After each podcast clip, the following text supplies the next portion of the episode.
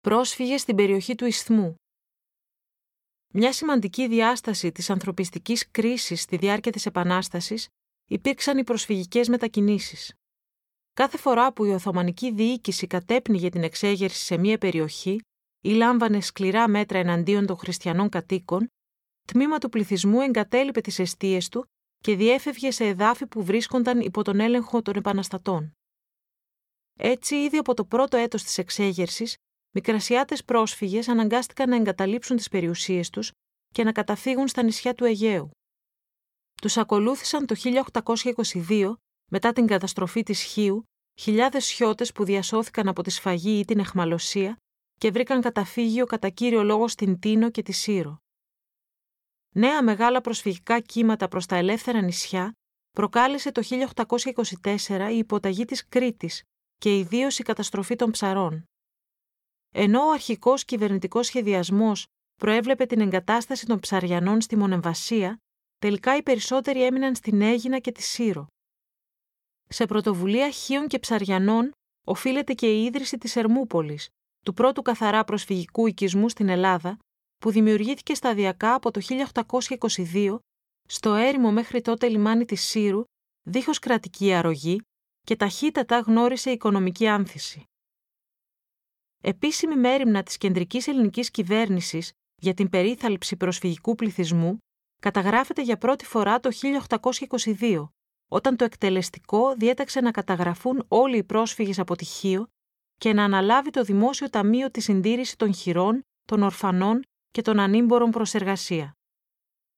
Εκτός από την επίσημη συνδρομή των αρχών, κρίσιμη σημασία για την περίθαλψη των προσφύγων ήταν οι συνεισφορές των φιλελληνικών εταιριών σε τρόφιμα, ρουχισμό και φάρμακα, κατεξοχήν εκείνων της Αμερικής από το 1827.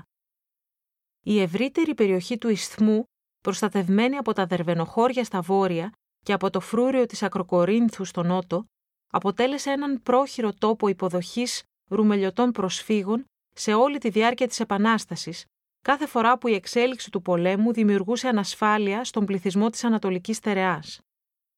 Λόγω της γενικευμένης ανέχειας και των τοπικιστικών διαφορών, η συμβίωση ντόπιων και προσφύγων δεν ήταν πάντοτε αρμονική και δεν έλειπαν οι αντιπαραθέσεις των εγκατεστημένων στην περιοχή Ρουμελιωτών με τους κατοίκους των δερβενοχωρίων όπως η Περαχώρα.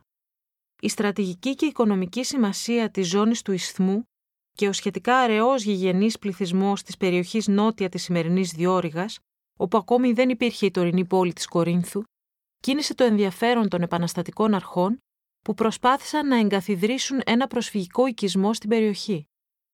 Το 1827, με ψήφισμα της Τρίτης Εθνοσυνέλευσης της Τριζίνας, αποφασίστηκε ύστερα από αίτημα 283 προσφύγων από τη Σμύρνη να τους παραχωρηθεί γη στην περιοχή, προκειμένου να δημιουργήσουν σε όποιο μέρος επιθυμούσαν πόλη, η οποία θα ονομαζόταν Νέα Σμύρνη, σε ανάμνηση της γενέτειράς τους.